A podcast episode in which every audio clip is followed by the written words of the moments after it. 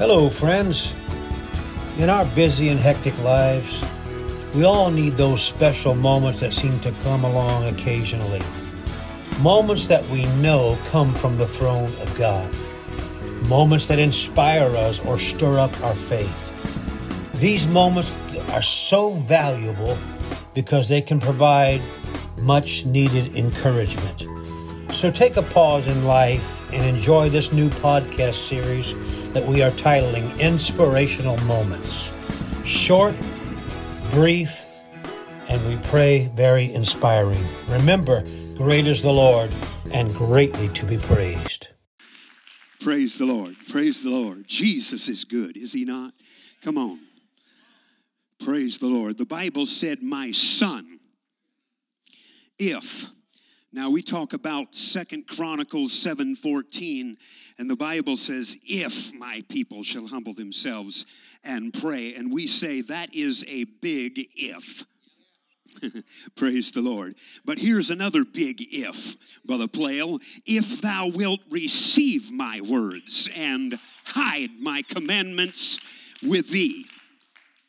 One of the greatest reasons to read and study, to meditate and memorize Scripture is for preparation for future use. Okay, and I want to announce to you uh, something I'm going to ask you during this sermon, maybe several times, but it is this How is your vocabulary? How is your vocabulary? And you'll understand it better by and by.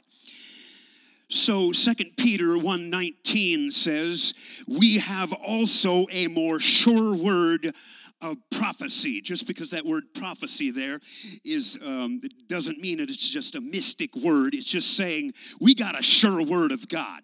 Okay.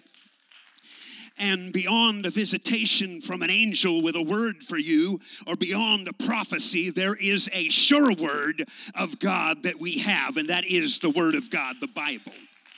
Praise the Lord.